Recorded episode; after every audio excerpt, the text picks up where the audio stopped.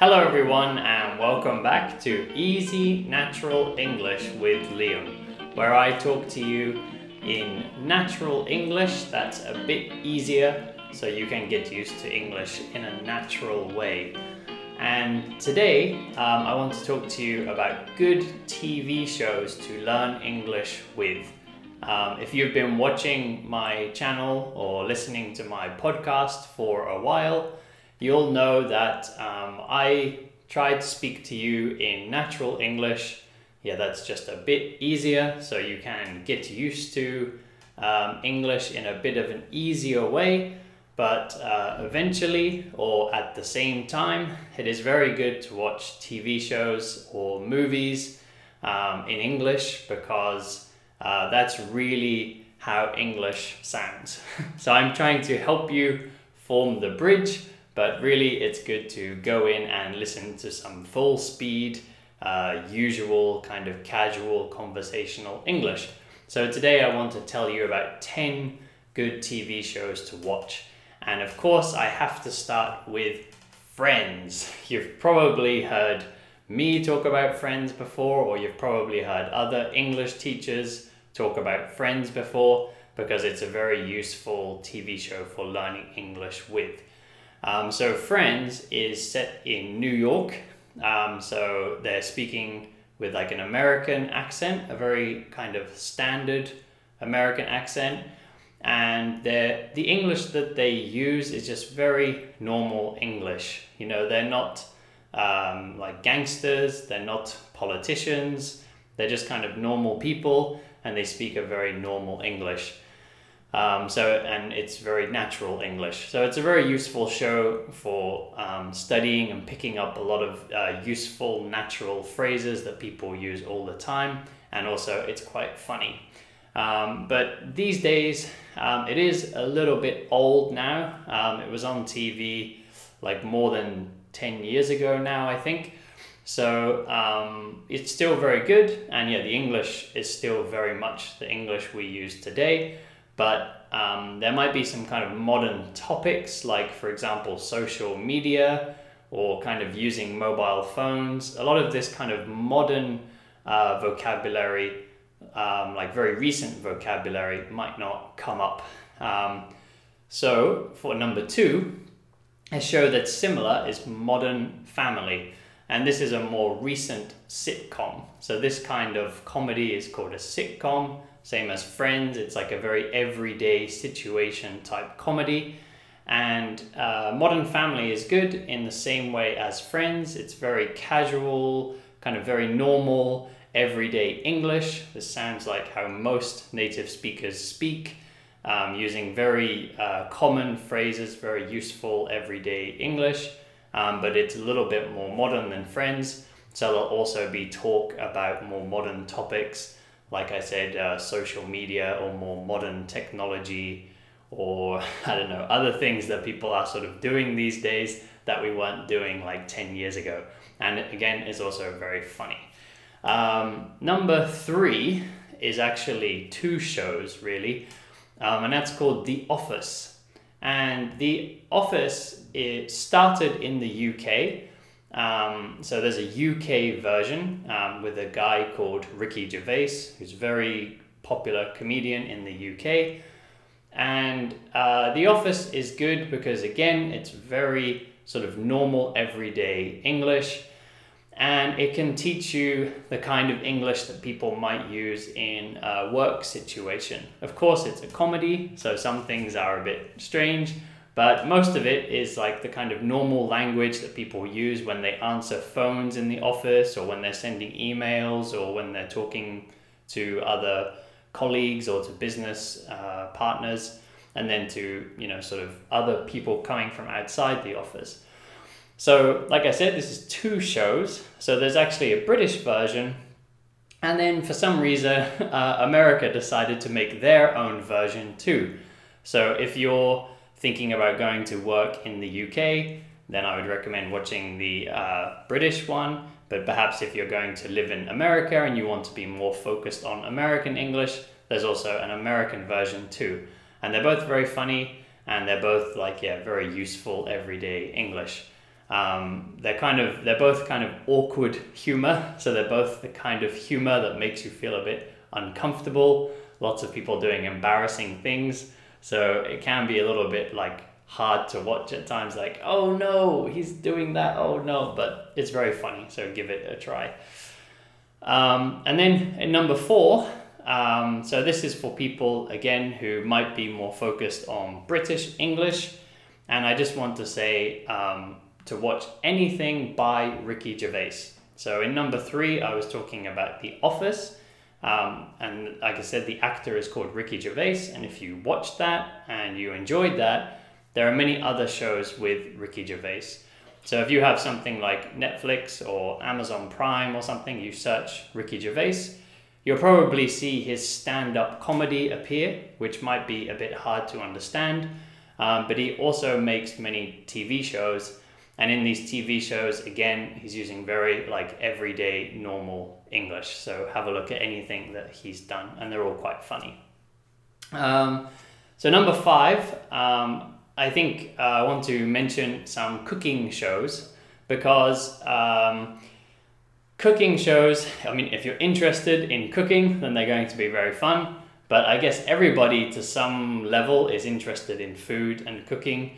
And I think cooking shows are good because they're often kind of pointing at what they're talking about.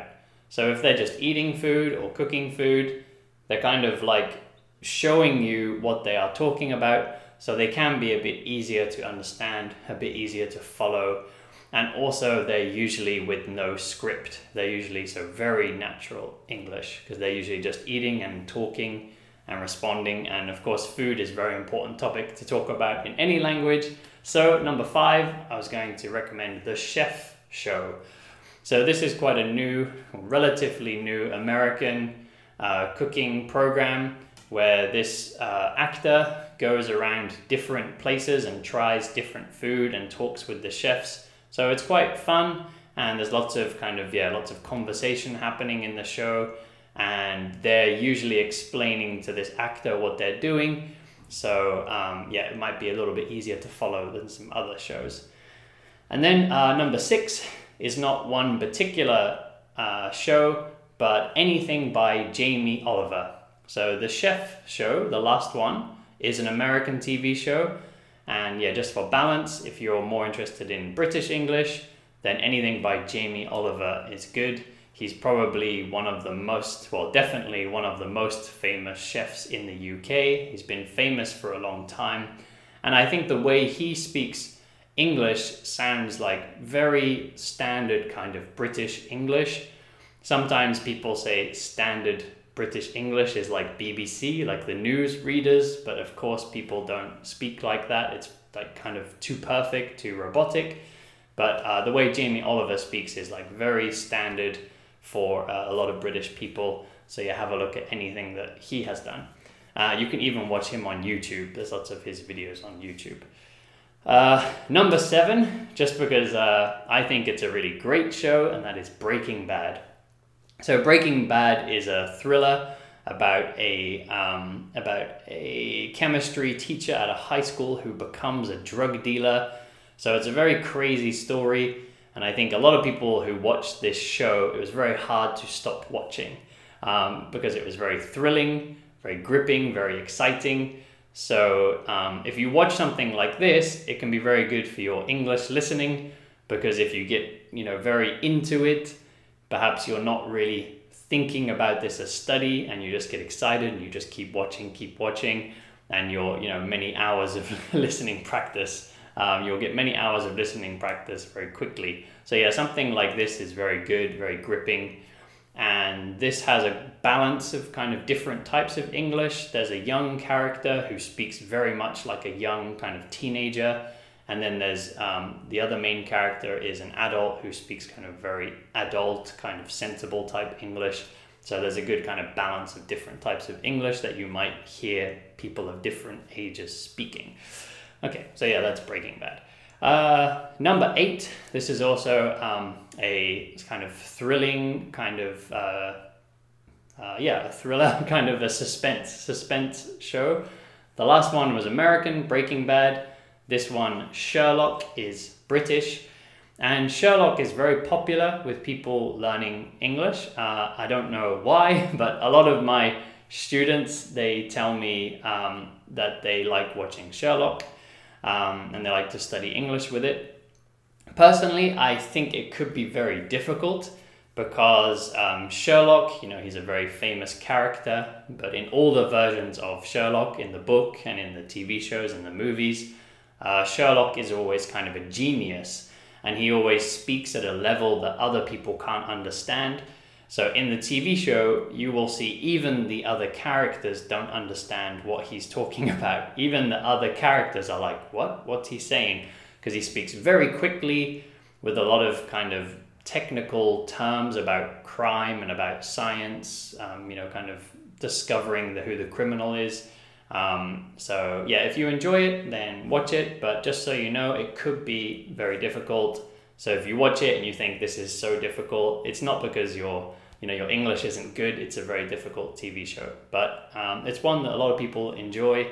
And again, it has a a lot of different types of characters speaking in kind of different types of ways. So there's a good balance of yeah, kind of yeah, all different styles of speaking English, British English. That one.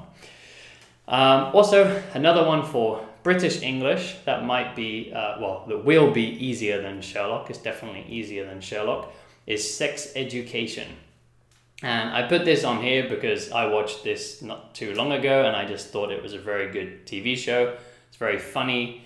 Um, and also, the characters are mostly young people. So, like, if you're a young person and you want to kind of understand the way younger people are speaking these days, then sex education is very good.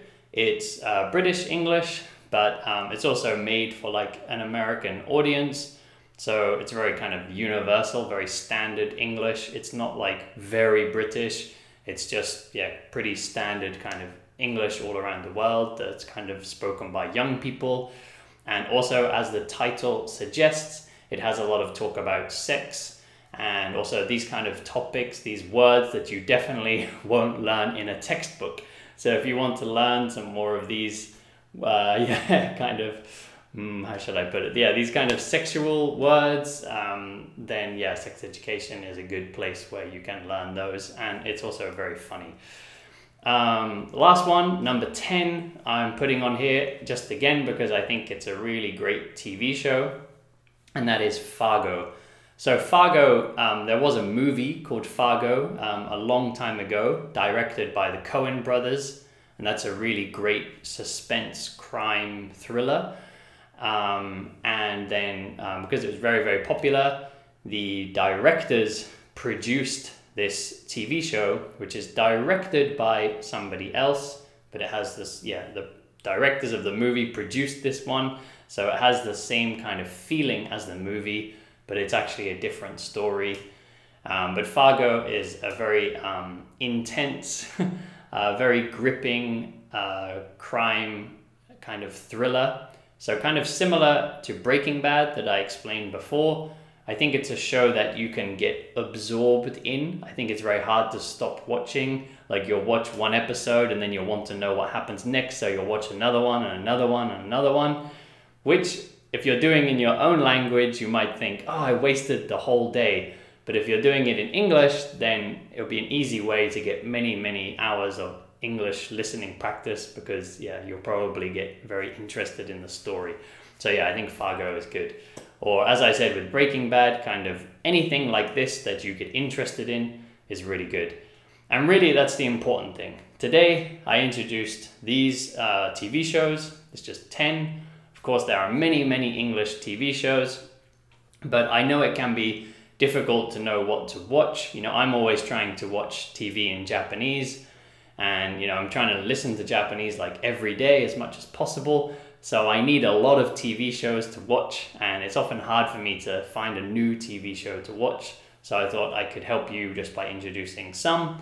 But of course, there are many out there, and the most important thing is that you just find something you enjoy. So if you try to watch the ones I suggested and you just don't enjoy them, then don't worry, stop watching them. Find something that you do enjoy because it's going to be easy for you to watch you won't think about it like studying and you'll just be enjoying the TV show and learning English at the same time because that's really the goal. Just enjoy it. okay, don't think of it as study.